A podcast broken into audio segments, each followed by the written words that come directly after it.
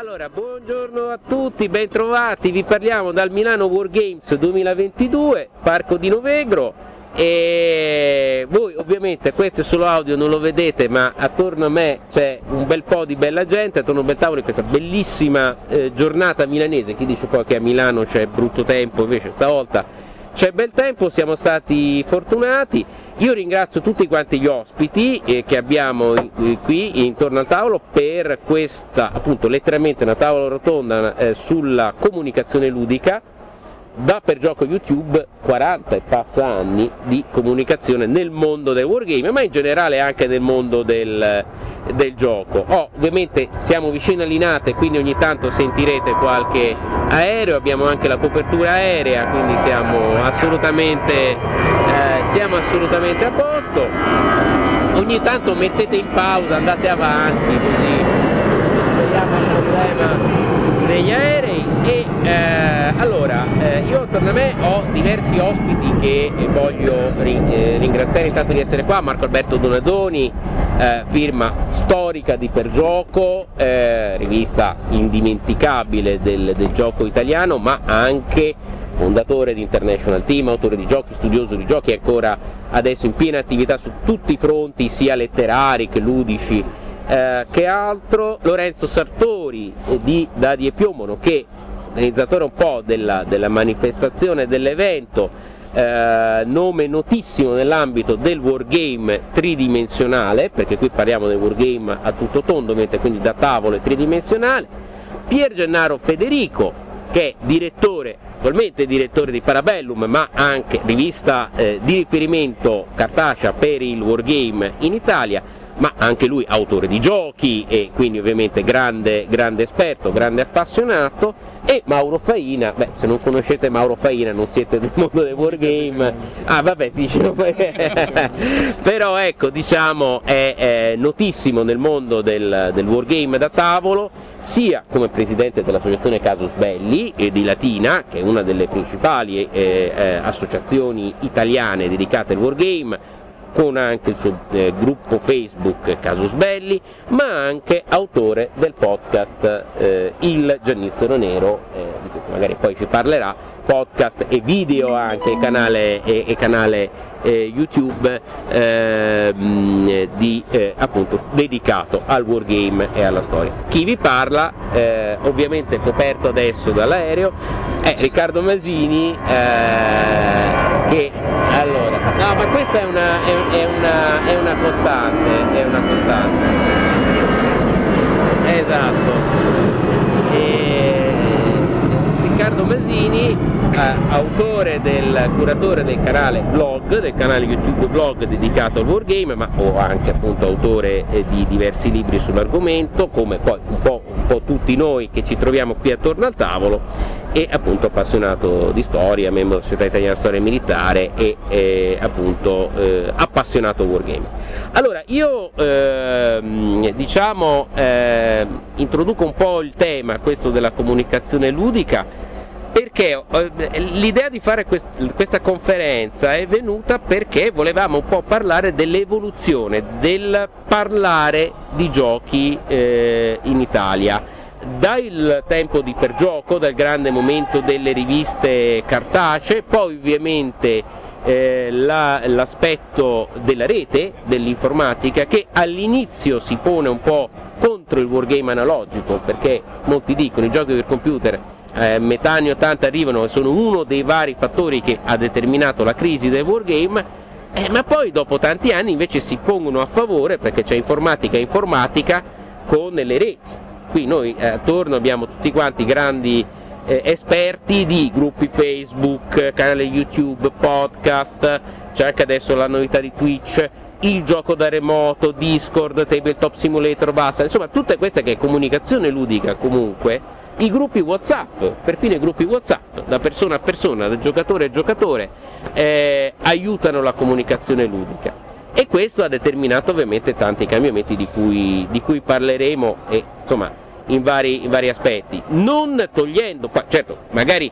dopo un primo momento, però dando di nuovo spazio a riviste cartacee, perché abbiamo avuto l'esempio di Dadi e Piombo, ma c'è Parabellum che è assolutamente attivissima, quindi comunque c'è spazio per le riviste cartacee che hanno anche un rapporto proficuo con l'aspetto informatico.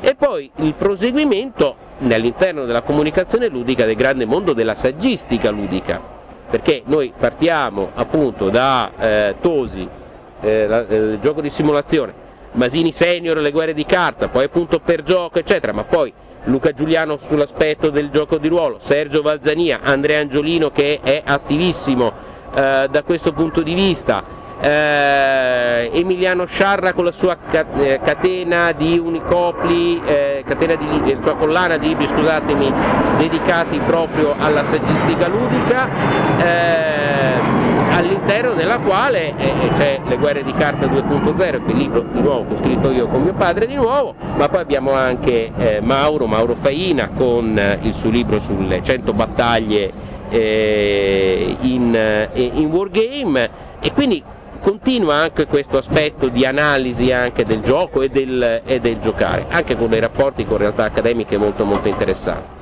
Insomma, vedete, sono cambiati tanto, è cambiato il modo di vivere il gioco, di vivere i giochi, ed è, e poi sono anche cambiati i giochi perché anche i wargame hanno avuto una loro evoluzione, ma sono, si sono moltiplicati dei punti di aggregazione penso, Mauro lo conosce bene, il grande punto di aggregazione di Noè Nemisier, che è questo canale americano, canadese perché è fatto da Dan Pancaldi, italo-canadese, che ogni settimana fa una specie di bollettino di tutto il contenuto dei vari canali del mondo dedicati al wargame ed è una cosa importantissima perché ha fatto conoscere un sacco di gente. Eh, io stesso ho conosciuto molti, molti autori in questa maniera, in Italia abbiamo l'esempio che abbiamo messo su di Scipionet, che è un canale Discord che rimanda continuamente contenuti sul wargame dei creatori italiani al pubblico e lo mette in contatto diretto con i creatori. Quindi insomma, eh, diciamo che eh, per certi versi rischiamo anche un po' un effetto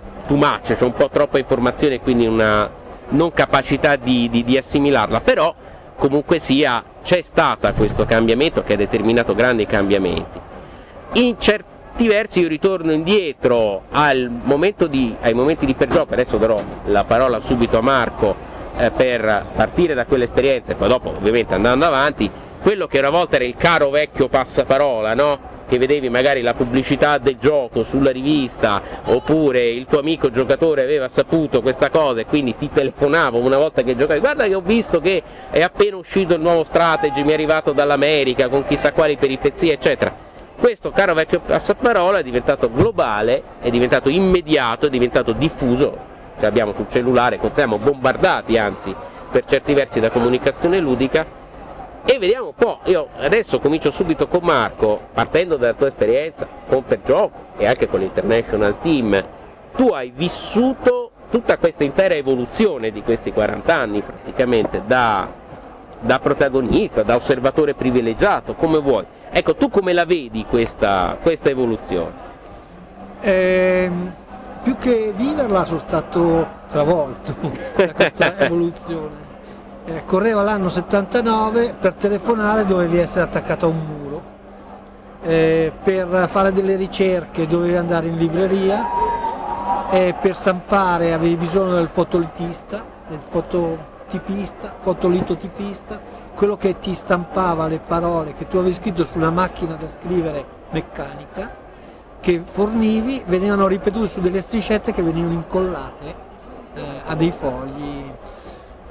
Ed era un mondo effettivamente completamente diverso. Dal punto di vista della comunicazione avevi carosello, cioè la, la comunicazione televisiva, sì. che era quella fondamentale.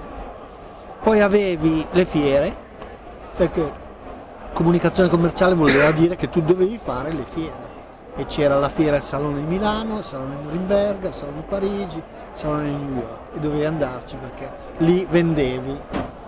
Dopodiché eh, c'era un aspetto di comunicazione culturale che era stata inventata da un certo Giampaolo Dossena. Eh sì. Che, eh, che io ho conosciuto molto bene, mio padre spirituale letterario è stato un grande amico e mi diceva che lui poteva scegliere tra fare, siccome era anche un grande scrittore di cultura letteraria, poteva scegliere se diventare uno scrittore di, di letteratura oppure di gioco. Gioco non ne parlava nessuno e quindi così è diventato. Pensavo di diventare facilmente un grande scrittore. E in realtà lo è diventato perché e la comunicazione della cultura era legata a, ai libri, ai suoi libri, perché tu hai citato eh, molti autori anche dell'epoca, però in realtà cioè, dal punto di vista dello sviluppo del, dell'analisi che cos'è un gioco, perché si gioca, in realtà eh, è stato lui che, Dossena, che, Dossena ha dato che, un po' il via. Le, le, basi, cioè il, Wizinga italiano. È stato mm-hmm. Quindi la comunicazione era sì, era passaparola, era una cosa molto fisica. Poi dopo un po' sono, hanno cominciato ad arrivare tutti gli aspetti invece più elettronici. Io mi ricordo che a un certo punto in International Team avevamo avuto l'intuizione di chiedere un ingegnere di farci un corso su, eh, sul concetto del, del videogioco, cioè del, del programma, la programmazione e lui era entusiasta che diceva guarda con la programmazione tu puoi fare una cosa per cui ti sviluppa tutto un, un, aspetto del carro armato che bilancia il movimento, lo, il terreno, il tiro, la protezione, fa tu, cioè c'entra qualunque cosa. E io gli ho chiesto, vabbè ma se fa tutto lui, cioè, che cosa gioco a fare? Dov'è il mio spazio decisionale? Esatto, eh. cioè perché, perché devo giocare? e, in realtà il, il, gioco poi è diventato, il, vi, gioco videogioco è diventato dominante, ne parlavamo prima per diverse ragioni. Primo sempre in ambito di comunicazione, non devi leggere le regole. E questo regole... Andrea Angiolino ne, ne, ha scritto molto, che noi regole... siamo abituati più a leggere delle regole. No, non ce n'abbiamo proprio voglia. Abituati in un mondo che ci passa meccanismi di tentative ed errori che funzionano e, e, questo era anche quel mondo lì, il mondo delle regole, quando si, si parlava e si leggeva.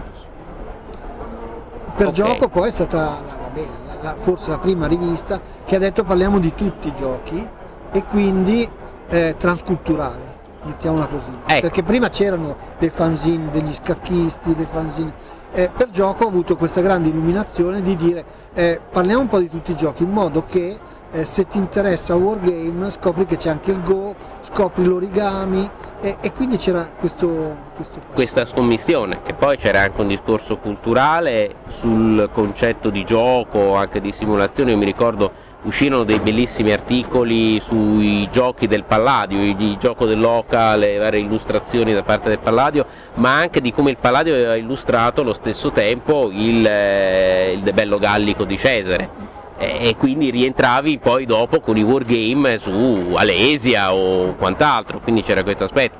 È un aspetto che adesso un pochino seguono, appunto avevo citato realtà accademiche, per esempio anche Fondazione Benetton, e adesso sta facendo diverse cose mh, mm, eh, su, questo, eh, su, questo, argomento. E mm, una cosa, ecco, io adesso vorrei un attimino invece parlare, tu parli di Per Gioco, quindi grande realtà di, di rivista cartacea, un'altra grande rivista italiana è stata quella eh, di Lorenzo Sartori ed è quella di Lorenzo Sartori da Due Piombo e salutiamo qui appunto come ospite un po' della, della, della, nostra, della nostra, manifestazione.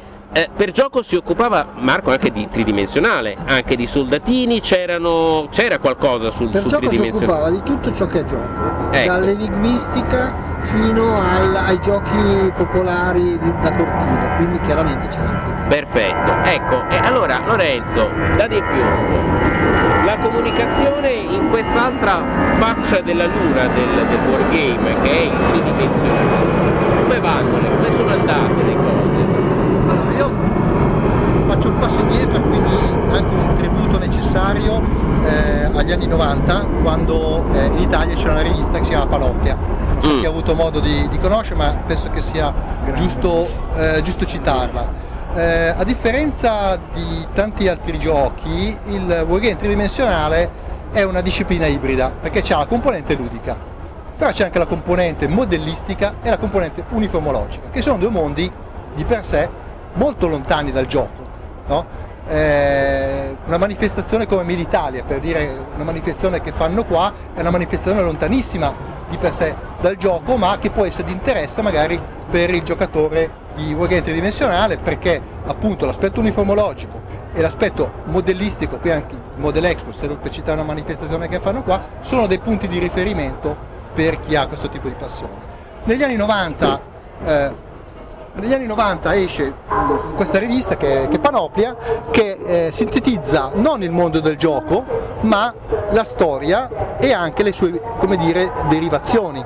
All'epoca il eh, reenactment è un'altra attività, anche quella che col gioco non, non c'entra se vogliamo eh, molto ma non è ancora eh, sviluppata e quindi mh, Panoplia si occupa di uniformologia, di storia militare, eh, di Wargames tridimensionale, per la prima volta, almeno io vedo in Italia, la pubblicità delle ditte che producono soldatini. Poi eh, Livio Agostini, il titolare di, di Panoply, farà anche diciamo, un business perché farà forse il primo importatore di massa di una serie di marchi che all'epoca erano di, di natura eh, britannica.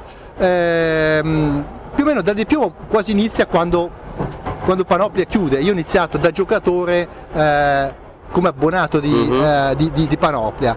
Ehm, nel frattempo in Inghilterra invece c'erano proprio delle riviste tipiche di Wargame, Miniature Wargames, Wargame Illustrated, Military Modelling, eh, queste qua. Esatto, e quelle erano proprio eh, con questo focus eh, qua. Con, con Daddy e Piombo ho voluto fare la versione italiana di questo tipo di, uh, di mondo e, e, quindi ho iniziato 22 anni fa a raccontare questo, uh, questo mondo eh, che richiede anche foto a colori, tante cose, anche sì. se all'inizio era molto più complicato avere il colore, insomma anche, car- anche le riviste di carta si sono evolute dagli anni 90.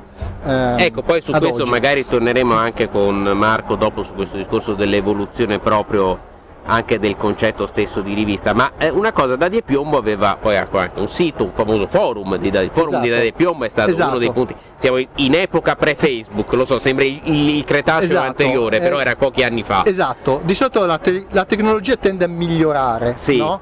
Eh, però in questo processo a volte si perdono dei, delle, dei pezzi, degli strumenti che secondo me sono importanti perché i social hanno di fatto ammazzato i forum, esistono ancora i forum per l'amor del cielo, però hanno avuto un tracollo da quando sono nati i social. Il problema è che i forum erano un archivio di informazioni fondamentale mentre i social non lo sono. Cioè nel social io posto l'esercito che ho dipinto, quello che ho giocato, quello che ho fatto, se non lo becco in quel momento lì l'indicizzazione, cioè, mh, ti prendi like, lo può fare chiunque. Eh, il forum di Dadi Piombo era un archivio di informazioni Mm, perché anche anni dopo trovavi, anni dopo la stringa di ricerca. facevi la tua ricerca, come si dipingono queste cose, come si fa Eh. uno poteva trovare effettivamente tante informazioni e per i neofiti è stato veramente prezioso. Eh, i, I social secondo me ti stimolano dal punto di vista visivo, ti invogliano a giocare, Eh sì. ma non ti danno gli strumenti, le informazioni necessarie. Un pochino rivive questa cosa dei forum su Game Geek.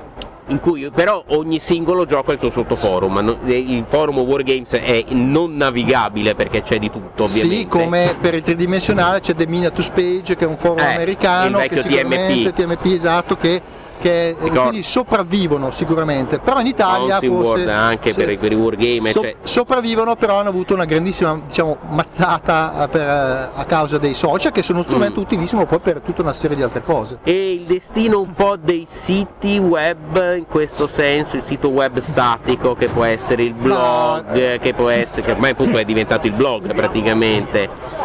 Ma eh, questo dipende un attimino come sono gestiti da- da- dal seguito che riescono a avere, dagli Mhm. strumenti anche interattivi, eh, dall'utilizzo di video o meno da- del contenuto, anche, anche sui blog ci fu un'esplosione eh, anni fa che secondo me si è molto contratta perché oggi come oggi un blog è molto più faticoso, Sì, cioè crei dei contenuti più complessi rispetto a un social, ma fai più difficoltà poi a che raccogliere magari c'è il post di, di due o tre pagine. Esatto, che che sono dei veri e propri articoli con tanto di foto o meno, è anche più macchinoso metterci le Sì, foto tutto quanto, sì, impaginarli, e con un seguito a volte inferiore rispetto a un, eh, al bacino che poi invece eh, prendere, prendere- Senti, siccome so che tu appunto sei qui in organizzazione adesso devi, devi lasciarci, eh, ti ringraziamo per il tempo che ci hai dedicato, ma un'ultima domanda, La- questa evoluzione della comunicazione ludica, tu sei anche grande organizzatore di eventi, per questo appunto anche che adesso devi andare, ma eh, come ha influito questa evoluzione del, del social, del scambio continuo, eh, nell'organizzazione degli eventi, nel vivere gli eventi, nel come le persone vivono gli eventi. Ma io credo che dalle, come una convention in no, cui no, siamo io credo oggi, che dal punto ecco. di vista dell'eventistica della comunicazione rapida i social siano uno strumento utilissimo, cosa che invece un blog eh, non, riesce perché il blog ha il suo bacino, Sì. invece, invece un social permette anche a Tizio di condividere dalla sua bacheca personale un post che parla di un mondo della nicchia e condividere questo tipo di informazione con delle immagini a un pubblico di amici che possono essere i colleghi di lavoro, gli amici, i compagni di bevute che scoprono che tipo di hobby tu hai, no? Mhm. se non te ne vergogni ovviamente. Eh, certo. E, e quindi tu puoi condividere questa cosa e sicuramente oggi come oggi uno che volesse iniziare a giocare qualsiasi tipo di attività fa un giro su, su Facebook o comunque un giro su Google trova. Eh, una volta era veramente veramente complicato, io mi ricordo quando io ho iniziato è stato un incubo prima Eh, di trovare beh, certo, sì, sì, sì. Questo attenzione, sia nella fase di organizzazione dell'evento, io lo vedo anche dalla conferenza che state dalla tavola rotonda, chiacchierata, diciamo, che state, sia nella fase di organizzazione che noi ci siamo sentiti, visti, con- su call, no. eccetera. Eh, che nella fase successiva, perché se tutto andrà bene tecnicamente, noi, eh, questo audio verrà poi dopo condiviso e rimarrà. Magari in una convention come quelle di Marco, se nessuno si metteva lì con la cassettina negli anni 80 a, a registrare l'audio. E una volta che hai l'audio cosa Eh, ne eh, fai? eh, eh, Cioè, sì, stavolta facevano gli atti, si fanno Sì. ancora gli atti dei convegni, però ovviamente diventa un discorso, un discorso serio. E questo però ovviamente, ovviamente cambia, cambia anche assolutamente le meglio, cose. sì, assolutamente, assolutamente.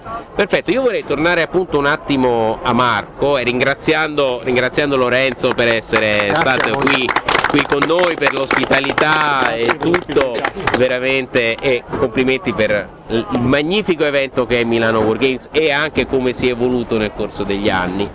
Io tornerei a- a- di nuovo un attimo a Marco e appunto parlavamo appunto dell'esperienza di Pergio, esperienza di International Team eh, che tu hai fatto, che tra l'altro è una bella esperienza anche di, di- di condivisione di autori eh, di più persone. Tu hai scritto un bellissimo libro sull'esperienza dell'International Team, ehm, se mi ricordi il titolo... Vite in gioco. Vita in gioco, Vita in gioco che consiglio assolutamente molto molto bello e tra l'altro l'International Team si caratterizzava perché aveva più lingue eh, di regolamento sulla scatola in italiano, inglese, francese, tedesco, quindi veramente un discorso eccezionale. Poi andiamo la cosiddetta grande crisi, il wargame diventa, non dico cosa per pochi, ma meno persone eh, lo seguono.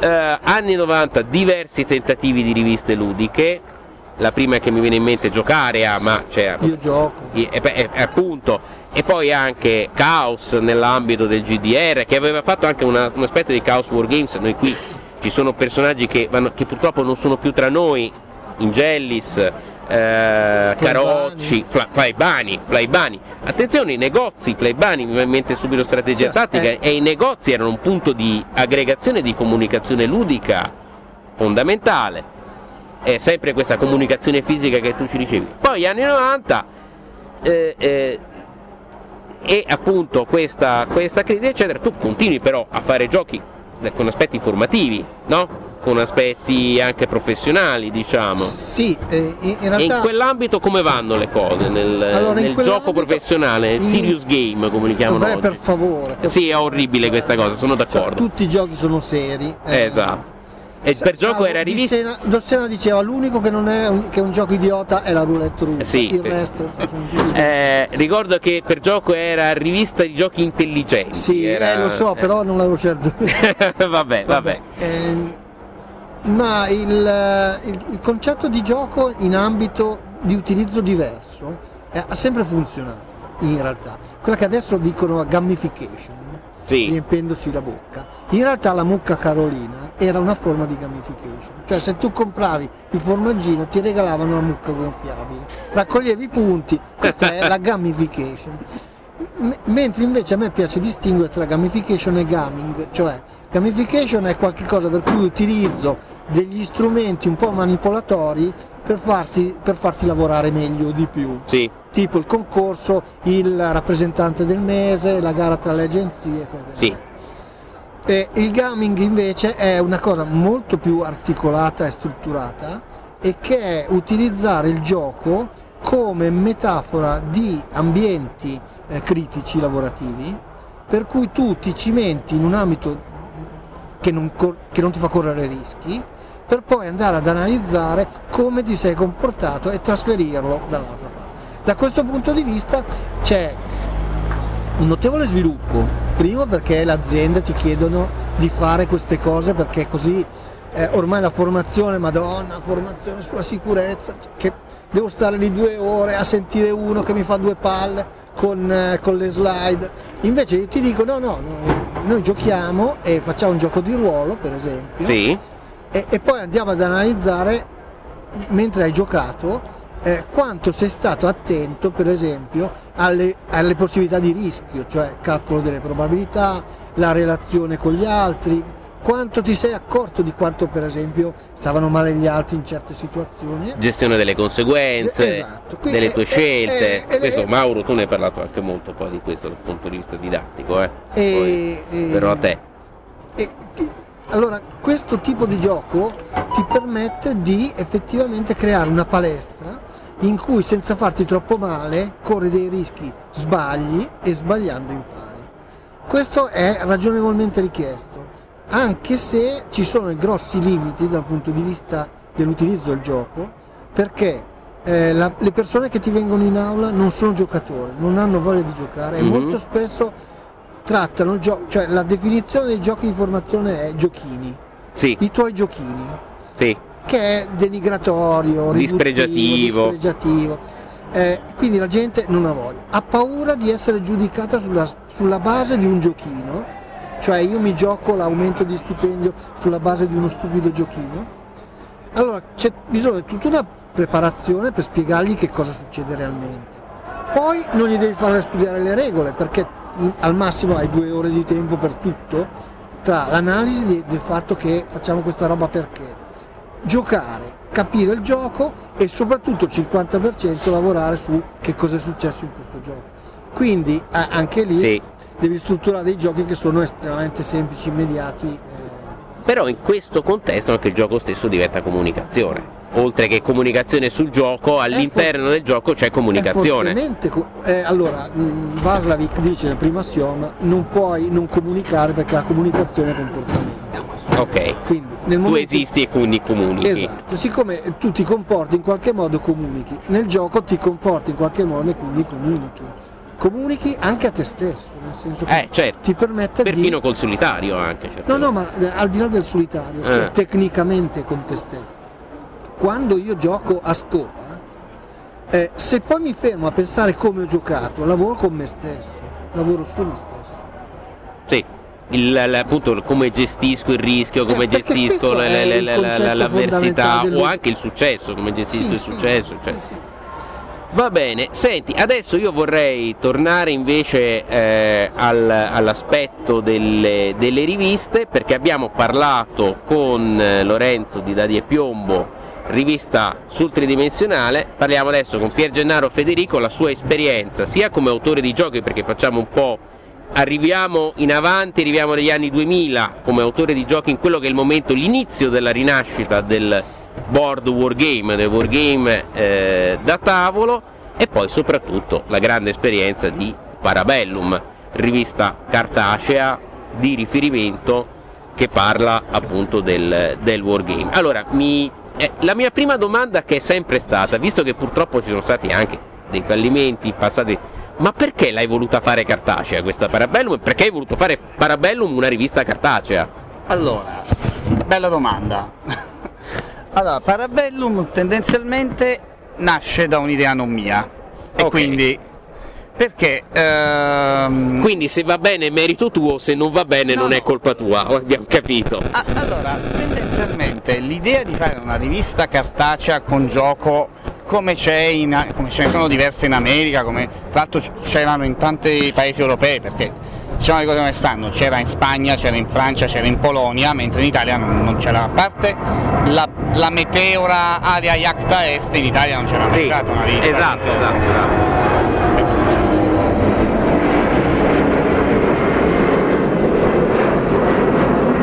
Allora, l'idea di fare una rivista con gioco in Italia nasce da Giacomo Fedele, Mhm. che ne parla, parlandone una volta a, ad una convention, adesso non ricordo quale, eh, tira fuori questa idea. Perché lui aveva già fatto un tentativo in precedenza, aveva fatto uscire uno o due numeri di una rivista che aveva chiamato Si vis pacem parabellum, tant'è vero che è lui che ci dà il, il titolo. Poi se ne parla, poi non, si parla tantissimo alle convention, lo ci siamo stati tutti, progetti ce ne sono tanti, poi alla fine si fa poco e niente. Poi uno o due anni dopo uh, si ricomincia e io che conosco più o meno l'ambiente del wargame, ma come tanti altri, dico, ma secondo me però se si vuole fare una rivista in Italia così, bisogna fare così, così, così, e dico secondo me dei parametri che sono necessari per partire. Al che, siccome erano presenti diversi, diversi proprietari di case, c'era Nicola Contari di Europa Simulazioni, c'era Marco Gnagnetti di Ace, sì. dico ma perché non lo facciamo una cosa tutti insieme, un progetto che infatti doveva nascere come progetto che riunisse un po' tutte le case italiane. Collaborativo di Collaborativo. più case italiane. Dico, te ne, te ne puoi occupare tu? Ci posso provare, non assicuro niente. Poi ho visto che in realtà c'era sia la possibilità di creare una rivista dignitosa, sia il, ehm, la possibilità di mm, avere un, un certo riscontro dal punto di vista di vendita, intendo dire. E quindi alla fine siamo partiti, non dico per caso, ma quasi, cioè un po' come facciamo un tentativo, poteva essere un'altra cosa di quelle che sono durate due numeri, invece fortunatamente è andata avanti, ma se ti dovessi dire ci siamo messi a tavolino e abbiamo studiato un planning perché questa cosa, mentirei.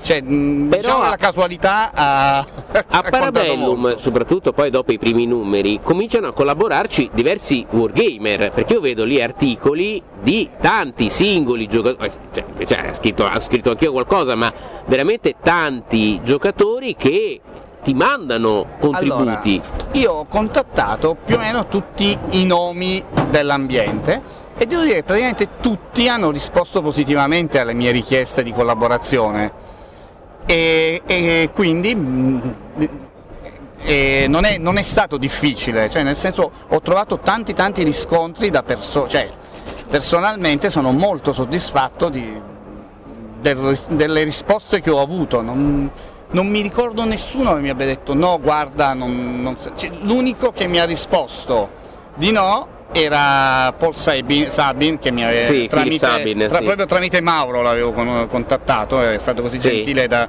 da, farmi da collegamento. Da eh? No, no, mi disse in quel, in quel, era il periodo in cui stava, traslo, cioè stava andando dall'Inghilterra, insomma, non, non c'aveva tempo. La possibilità. Diciamo. Poi non l'ho più contattato perché. Non... Vabbè, ma io credo che se, se lo risenti. Ma probabilmente sì. Sicuramente sì. E questa è una cosa eh, effettivamente, eh, effettivamente molto bella, molto particolare di Parabellum che ha un po' ripreso un pochino quel discorso di passaparola, anche se non è più fisico, ma dei singoli che cominciano a, a, a, parlare, eh, a, parlare, tra di loro e anche a esporre, magari uno è esperto di un determinato sistema, eh. abbiamo avuto dei bellissimi articoli su Imperium Romanum, mi pare su, ah no, sul sistema di Trajan, sul sistema di sì. Trajan eh, Mauro ha fatto una serie sui tattici seconda guerra mondiale molto molto interessante, quindi eh, appunto condividendo le sue esperienze, ma anche i giochi in insetto, io ho visto un crescendo di autori diversi che sono entrati a farti i giochi, perché Parabellum come da tradizione è sempre un gioco in inserto, e, e anche con dei nomi che sono tornati affinati per dire, ha fatto sì. quel bel eh, quadrigame, il, il develop unico eh, ma tanti altri, Enrico Acerbi, insomma tanti hanno, Campari, Marco Campari, Saggini, eh, hanno appunto collaborato anche eh, non solo comunicazione come articolo, ma proprio fattivamente con dei loro progetti, dei loro giochi. Da questo punto di vista come si è evoluta questo aspetto del gioco in inserto? Ma guarda, il gioco in inserto devo dire che eh, tendenzialmente la maggior parte dei, degli autori eh, avevano dei giochi nel cassetto. Sì. Che parlando, contattando eccetera, oppure avevano pubblicato qualche gioco anni prima e io ho de- li ho contattati e anche lì poi abbiamo fatto un po' di sviluppo eccetera, ma anche lì non ho avuto grossi problemi a reperire dei giochi secondo me validi, perché ovviamente... Sì Vabbè, nei limiti di quello che può essere un gioco in inserto, ovviamente, dei limiti di numero di pedine, di 140 pedine, una pagine. mappa, no, due, cioè, cioè, però secondo me i giochi sono quasi tutti validi dal mio punto di vista e eh, non ho avuto grossi problemi a reperirli. Anche per, tornare, per riallacciare nel discorso internet, social, eccetera, Marabello è una rivista cartacea, Sì. con gioco cl- classica proprio stile anni 70 se Sì, vogliamo, stile strategy, che non sarebbe mai potuta esistere se non ci fosse internet. ecco, ecco, ecco, ecco. Io non avrei, non avrei mai potuto fare un numero, forse un numero, due numeri di Marabello, non avrei mai potuto farli se non ci fosse stato internet che mi permetteva di entrare Il in che ci contatto. fa capire quanto era eroica per gioco, che anche lei aveva i suoi bei giochi in inserto e anche alcuni, alcuni poi dopo sono anche diventati, comunque si hanno ispirato giochi eccetera. Io mi ricordo un numero in particolare, il numero 4, che era quello sulla guerra del Peloponneso, che c'erano dei giochi particolari perché molti eh, eh, andavano al di là del classico wargame ex encounter eccetera, ma alcuni anche dei light wargame, interesse Bacteria eccetera quindi anche delle sperimentazioni. Adesso ovviamente ecco qua.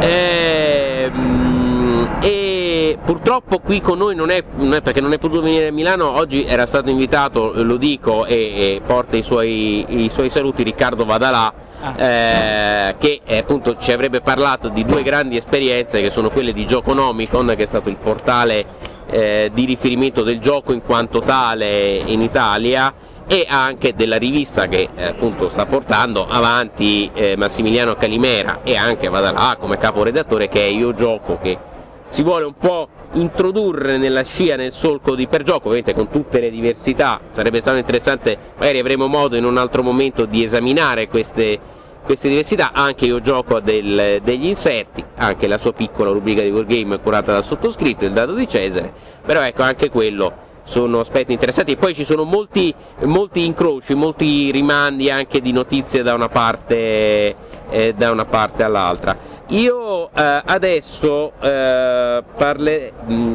passerei a Mauro, a Mauro Faina perché eh, eh, Mauro, tu fra l'altro hai anche un'esperienza con riviste cartacee che è Storie di guerre e guerrieri. Eh, salutiamo Guglielmo Duccoli che ne è il, il direttore e tu curi una, eh, tu e anche altri amici di Casus Belli curate una rubrica specifica dedicata all'interno di una rivista, attenzione, di, non di giochi ma di divulgazione storica, diciamo così, eh, una rubrica in cui ad ogni numero fate un tra virgolette mini wargame, che ovviamente non è minimamente da intendersi in senso dispositivo, ma mini per dimensioni, e anche una rubrica appunto, sui wargame, eccetera. Ma tu, eh, oltre a questa esperienza che ti chiederei di condividere con noi, eh, hai anche la grande esperienza del Giannizzero Nero. Giannizzero Nero, che è il tuo canale YouTube, che poi fai anche podcast audio, eccetera, che a un certo punto mi ricordo ebbe anche un approccio un po' eh, redazionale con vari che appunto eh, aiutavano, avevano anche delle specializzazioni, ci sono stati anche delle, delle specializzazioni delle altre trasmissioni, diciamo così. Ecco, parlaci un po' della tua esperienza, intanto partendo da Storia di Guerre e Guerrieri e poi arrivando al Giannizzero Nero. preso 10.000 punti e fai partire dalla Eh, ti faccio partire. No, vabbè, dai, parti da dove No, vuoi, però. eh, allora, Genizio Nero è una cosa per gioco, nata per gioco, eh, che si rifà sempre a quel tentativo di divulgare un hobby, un hobby che comunque rimane comunque l'hobby del wargame, che adesso poi dovremo dividere wargame bidimensionale, cioè quello che facciamo effettivamente noi, da quello che fanno qui anche, soprattutto grazie a Sartori del wargame tridimensionale. Il Giudizio Nero è nato così per scherzo, vediamo un po' di diffondere il verbo anche attraverso il podcast che poi è diventato anche video. Ehm, in realtà, come diceva Bergenaro, l'idea fu di un amico mio, Mauro, facciamo, facciamo podcast e video per diffondere meglio il wargame. Stiamo parlando di diversi anni fa. Io, io dissi all'inizio no perché poi mi porta via un sacco di tempo, come effettivamente poi è Porta via un sacco di tempo, questo è e, inevitabile. mm, ma devo dire che poi alla fine è diventato mm, un compagno di gioco, cioè il Genizio Nero in realtà è l'alter ego, no? il Genizio Nero chi legge siete tutti Ita, eh? Questa è Ita, questa è Ita, facciamo. Man mano che passano vi diciamo che compagnia è? Il Giannizzero? Nero in realtà è, chi legge fumetti sa che il Giannizzero Nero è un personaggio dei fumetti Sì. molto noto dell'Euro a cui io praticamente sono cresciuto col Giannizzero Nero e quando devo dare un nickname a un personaggio il mio primo pensiero va al Giannizzero Nero che è quello, sono sincero, che mi ha fatto conoscere grande parte del periodo medievale attraverso i fumetti Giannizzero Nero perché non è semplice fumetto come il wargame non è semplice passatempo ludico ma io dico sempre che bisogna distinguerlo dal passatempo ludico perché dietro il wargame c'è l'aspetto formativo, che sia quello tridimensionale o quello bidimensionale, eh? Sì, E però ecco, sono due mondi così vicini ma allo stesso tempo così lontani, perché giustamente Sartori diceva, eh sì, eh, racchiude una parte creativa, una parte artistica, vero, quello che noi non facciamo mai perché non abbiamo tempo, semplicemente diciamo sinceri, io se a me piace tanto il workgame di Eh beh, a me, l'ho fatto per tanti una anni. vita e io posso dedicare tempo a un hobby principale. E però il Gianizio Nero è segno di questa trasformazione della comunicazione, che sia i tanti video che voi fate, che noi facciamo a livello artigianale, tanto per scherzare, io mi prendo sempre in giro, ragazzi là fuori c'è una folla, no, là fuori ci sono 5-6 persone che ti stanno ascoltando, forse diventeranno 20, ma alla fine noi ci prendiamo in giro, però allo stesso tempo diventa un modo di divulgare questo benedetto hobby che non sarà mai per grandi numeri, ma che poi per gioco e devo dire il binomio International Team per gioco ci ha aiutato Beh, a conoscere la cioè, scintilla io iniziale in Italia. al wargame, io giocavo a soldatini, Sì. poi alla fine un giorno ero ancora- abitavo ancora a Legnano, andavo al liceo a Bustarsizio, quindi avevo in prima superiore, avevo, meglio forse silenziare i signori lì, avevo 14 anni, uscivo dal liceo, mi fermo in edicola, a riprova che l'edicola, purtroppo no, ancora adesso no, però all'epoca l'edicola era fonte di divulgazione, mi fermo, leggo sta rivista per gioco che in realtà non era solo wargame ma era un contenitore, accidenti, che la comincio a sfogliare, ma che bello, e parlava di giochi di guerra. E non- io non ero ancora, non sapevo nemmeno che esistesse il board war game. Quella rivista mi aiutò a conoscerlo e contemporaneamente, sempre a Bustarsizio incredibile, c'era un mio compagno di banco, chi ha letto il mio libro lo sa, che mi disse Mauro è arrivata una grande scatola, East and West, grande scatola argentata, che costava tanto già all'epoca, eh, guarda, secondo me è una cosa che ti interessa, sapeva che giocavo con i soldatini Atlantic e Arfix, quindi Sì. ha- in realtà erano due cose diverse, però ha unito le- i due mondi, io sono andato a vedere la cartoleria Boragno di Bustarsizio, non so se esiste ancora, e mi fa vedere sta scatola assieme a Settima Legge, che però era un altro Sempre mondo. d'argento. Sì, Sempre argentate. Eh, C'avevi la fissa per queste scatole argentate, diceva non Marco. dico il nome del- dell'amico perché per Eh. mantenere la privacy, però mi dico, senti, ma quanto costa? Eh, accidenti, costicchia un po' per le Beh, erano edizioni- Allora guarda, ma non ti preoccupare, mi dai un anticipo adesso e te la compri a rate. Era mio compagno di scuola e quindi io alla fine ho approfittato subito e mi portai a casa East and West. E da lì si è aperto il mondo perché leggendo per gioco che parlava che descriveva quello che succedeva nel mondo overseas, oltreoceano, ah ma esistono questi giochi di guerra, è stato uno salto di qualità. Quindi passare dai soldatini al board war game. Tu hai fatto, Ma- scusami se ti eh. interrompo un secondo, un percorso simile a mio padre, che anche lui vi saluta, non è potuto essere qui, Sergio Masini, che anche lui ha cominciato come soldatinaro, poi ebbe tra le mani una Strategy and Tactics qualche anno prima e quindi poi da lì perché passò al wargame. Sartori giustamente, il wargame tridimensionale non è mai morto come è morto a un certo punto il nostro hobby. Mm.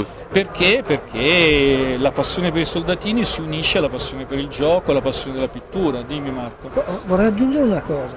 Eh, la passione, siamo stati tutti soldatini. Abbiamo lo stesso Perché background. a 3-4 anni noi giocavamo con i soldatini. Di là c'è un mondo Sì. di vecchi soldatini che io mi ricordo, adesso sono oggetti collezioni, ma noi abbiamo cominciato a giocare con i soldatini che non erano neanche Atlantic. Cioè era Io ho cominciato con questi. eh. Eh, ma tu sei, te sei giovane. Eh sì. Sei gio- sta facendo vedere una scatola dell'Atlantic, eh, L'ho comprata cosa. perché mi ha ricordato Eh, certo. la squadra comando motorizzata. Eh, col gippone, eh, eh, Ma noi, dai. ci giocavamo, ma noi ci giocavamo senza regole, ci giocavamo facendo pin pin pin. con- È da lì che poi No. c'è nata la passione. Io facevo le regole.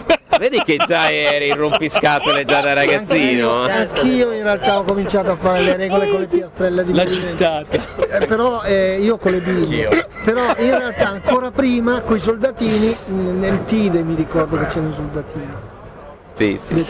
Comunque ecco, giustamente, perché ecco per me Marco Donadoni poi all'epoca leggevamo questo nome, grande, un mito, cioè Marco Marco Donadoni era un mito. Poi, poi mi è conosciuto. esatto, ma è basta. rimasto, è rimasto un mito, perché poi alla fine lui è stato, presumo, eh, noi eravamo piccoli, ma lui era un precursore in Italia. Sì, Tuo sì. padre scrisse quel libro eh, Guerre di carta che io all'epoca non leggei, ma lo lessi anni dopo, accidenti, ma guarda che bel libro. E comunque poi il mondo della comunicazione, per ritornare al topic, questa forza di carta è rimasto fino all'inizio degli anni 2000, però eravamo già in crisi perché, ecco, nessuno l'ha detto, ma penso che tutti se lo ricordino, c'è stata l'esperienza del torneo Master, che poi c'è stata la diaspora Roma-Milano, Sì. c'è stata I Signori del Gioco come altra rivista, e poi c'è stato il Civas con Battle Cry, cioè c'erano tanti tentativi, ma in realtà Ricordo anche gli amici di San Marino qui alla- all'evento, c'è anche Giancarlo Sì. Ceccoli che tenevano aperto Ma il Giancarlo è discorso. venuto dopo. È già arrivato un po' dopo. Noi siamo entrati in crisi come gruppo che giocava i primi anni 90. Sì. Sono rimaste Stefan Zin, mh, Parabellum di Giacomo Fedeli numero 0, Sì, che io ce l'ho ancora perché sono affezionato a, quelle, a quei tentativi. Era quasi no? carbonara la cosa. Erano- Credo erano che ci tutti fosse anche un tentativi. mio articolo su quella rivista, Mi ma, non pare ci, di sì. ma non ci giurerei. Mi pare, mi pare di sì, ma io ce l'ho ancora conservata come conservo tutti i numeri per gioco, come si conservano tutte queste fanzine che erano veramente tesoro all'epoca e la comunicazione si reggeva Sì. su queste fanzine. Chi ci diceva nulla a noi piccolini? Poi sono arrivate le convention. Ai primi anni 90 hanno cominciato a parlare molto di convention, lasciamo stare le prime di Modena e Padova che insomma io a quelle dell'84-85 non partecipai, ero piccolino, chi aveva i soldi per andare da, io abitavo poi all'epoca, mi trasferì da Legnano a Latina, chi aveva i soldi per andare a queste convention? Quelli furono tentativi, le informazioni o cartacee o agli incontri, o agli incontri. L'anno 2000 però è stata la morte, cioè a cavallo degli anni 2000 non c'è stato più niente. Ecco, lì c'è stata la grande crisi. ricordiamo anche Donato Maglionico con la sua rivista Eh, Alea, che era un'ottima rivista per fatta. Sì. Poi chiaramente perché chiudono le riviste? Perché non hanno i soldi, nessuno le sponsorizza e quindi chiudono. Io spero che Parabellum continui per i prossimi 100 numeri, ma il problema è proprio quello. Chi ti sovvenziona? Perché devi avere un ritorno. E, e dopo gli anni 2000 di cartaceo non c'è stato più niente. E grazie ai social, che il mondo del gioco da tavolo e poi noi del mondo wargame bidimensionale siamo tornati, perché fino al 2005-2006 stavamo col catalogo di Nando Ferrari e quattro fanzine in giro, cioè il catalogo di Nando Ferrari. Paradossalmente Ecco, è, è- è una rivista. È una forma di perché tu comunicazione ludica, anche quella. ancora eh. oggi Attenzione. legge, Nando Ferrari per questo secondo me è Vabbè. il sommo, legge delle, delle recensioni che accidenti Nando, ne sbagliava uno su cento, eh? Nando Tra l'altro delle mini recensioni perché erano poche righe, eh, era, Nando, era quasi come la, la- la ripeto, cosa della- dei programmi eh, della TV. Ecco. Nando, io dico c'è gente o lo ami o lo odi, Sì. ma Nando per me, per quanto Certo. mi riguarda, ma io penso per tutti, è quello che ha fatto del wargame, ha diffuso il wargame. Lui l'ha fatto al lato commerciale, però se non ci fosse stato lui penso che forse molto del nostro hobby l'avremmo perso. Il suo catalogo era un giornale da leggere, faceva di tutto. Nando è Ero- sicuramente, cioè il, il Wargame in Italia arriva grazie a IT, Sì. perché IT si trovava dovunque. E a Gentili con l'Avalon. E a Gentili. Ma, me- ma meno perché la IT io l'ho trovata in posti ho trovato due giochi dell'IT in negozi assurdi in paesi Ma nelle tabaccherie. In cartoleria, in cartoleria. In tabacchi Invece, c'era International I Tea. giochi della Vanille erano già più difficili. Guarda da Pier. Gennaro, ti do una, una mia storia personale. Un giorno io, la, la madre di mio compagno di banco aveva una tabaccheria, la va a chiudere e dice ragazzi forse vi possono interessare, qui c'è un po' di giochi che vendevo e mi, mi mette davanti 10 giochi dell'IT, così come tu hai questa roba? Li avevo tutti perché con papà li avevamo tutti, ma, cioè, ma questa è una cosa meravigliosa ed era anni 90, metà anni 90 e lei aveva una tabaccheria, una tabaccheria. Però ecco, il mondo della comunicazione per quanto ci riguarda, il cavallo degli anni 2000 è finito.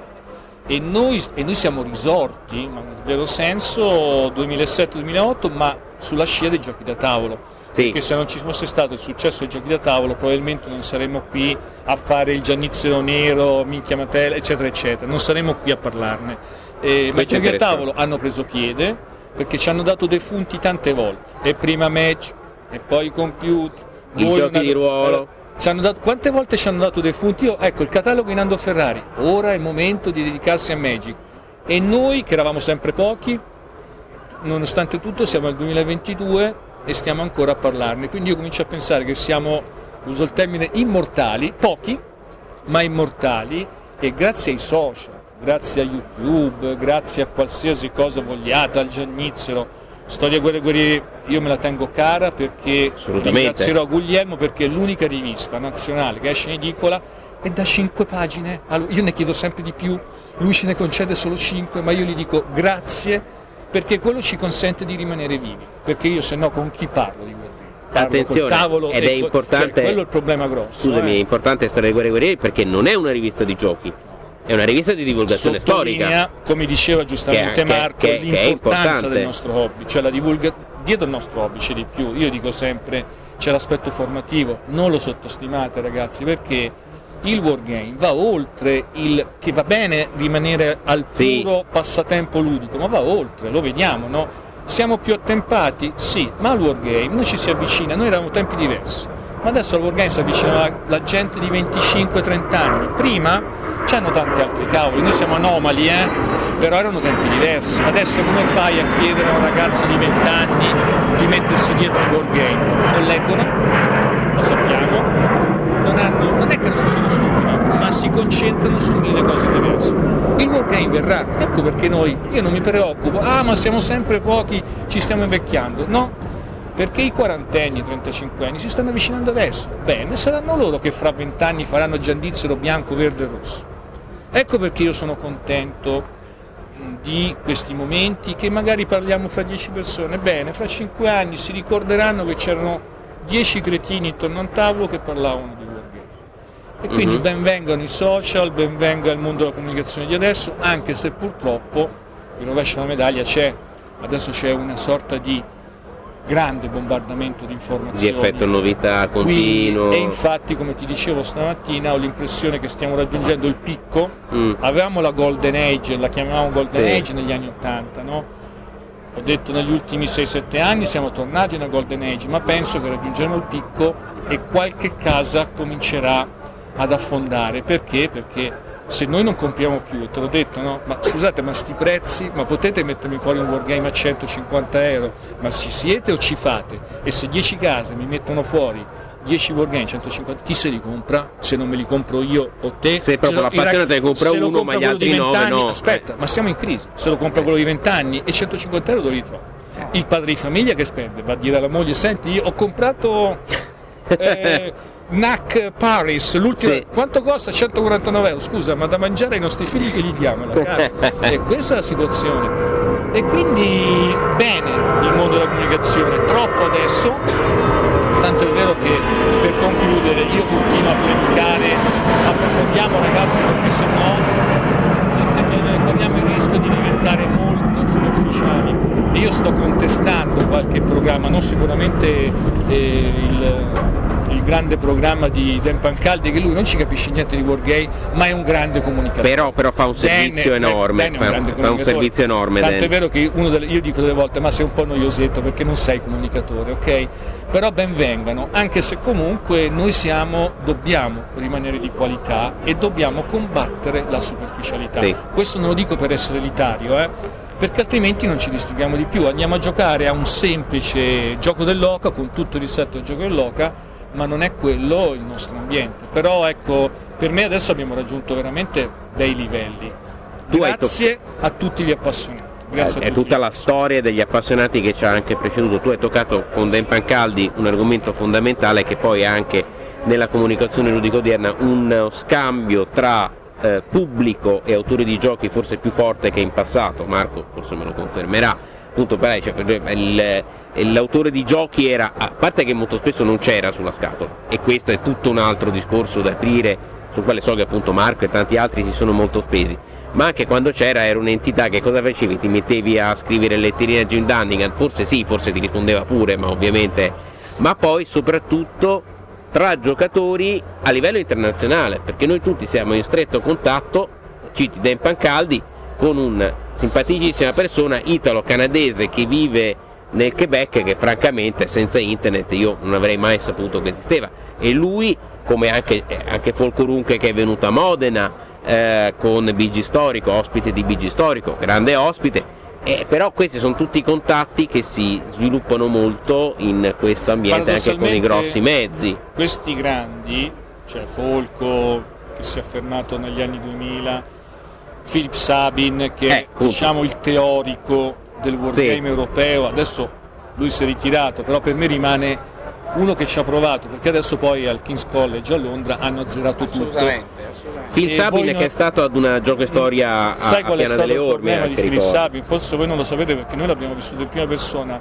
Nel momento in cui fece il discorso del ritiro e ci fu l'esordio della nuova direttrice, ci rendemmo conto subito, c'era Wojciech come Wojciech Zaleschi, che stava cambiando tutto. Cioè, Filip era un giocatore che aveva provato a portare all'università e aveva fatto una grande cosa, mentre chi non giocava a Wargame non aveva questa sensibilità, è andato via lui è cambiato tutto. Ed è un peccato, per noi, per il nostro ambiente è un peccato. E- ed ecco anche perché Philips, secondo me, è rimasto molto deluso. Molto. Mi diceva Voice che gli ha regalato tutti i suoi libri.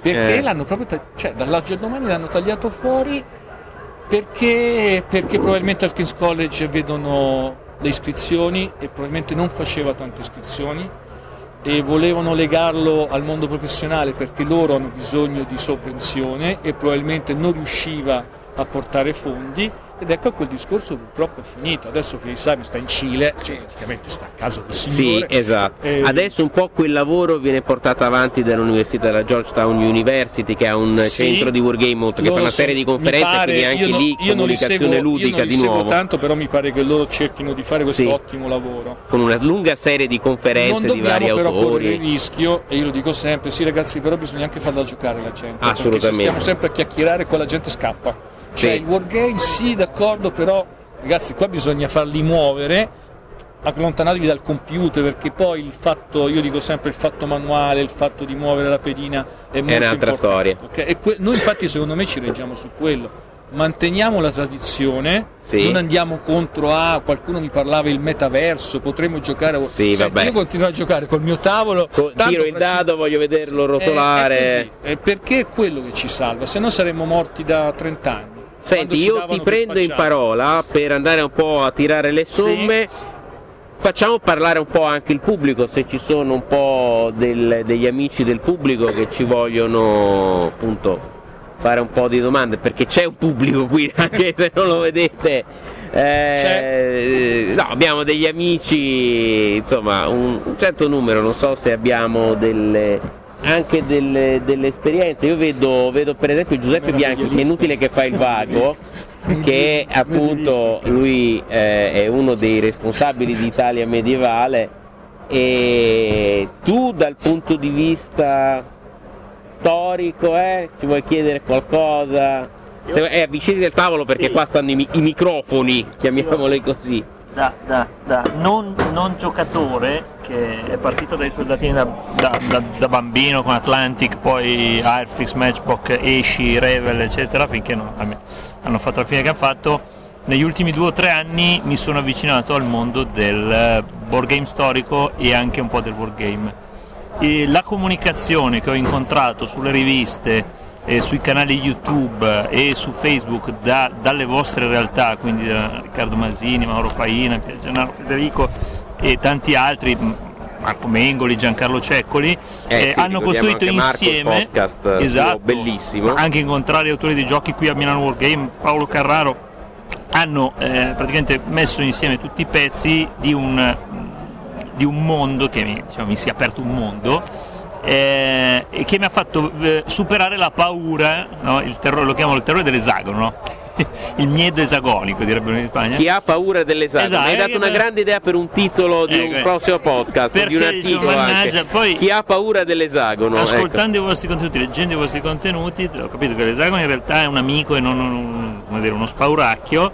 Ci sto arrivando perché fisicamente Sì. non ci sono arrivato, ne ho, ho qualcuno. È un percorso. Ho iniziato, ho iniziato quello di affinati, di affinati.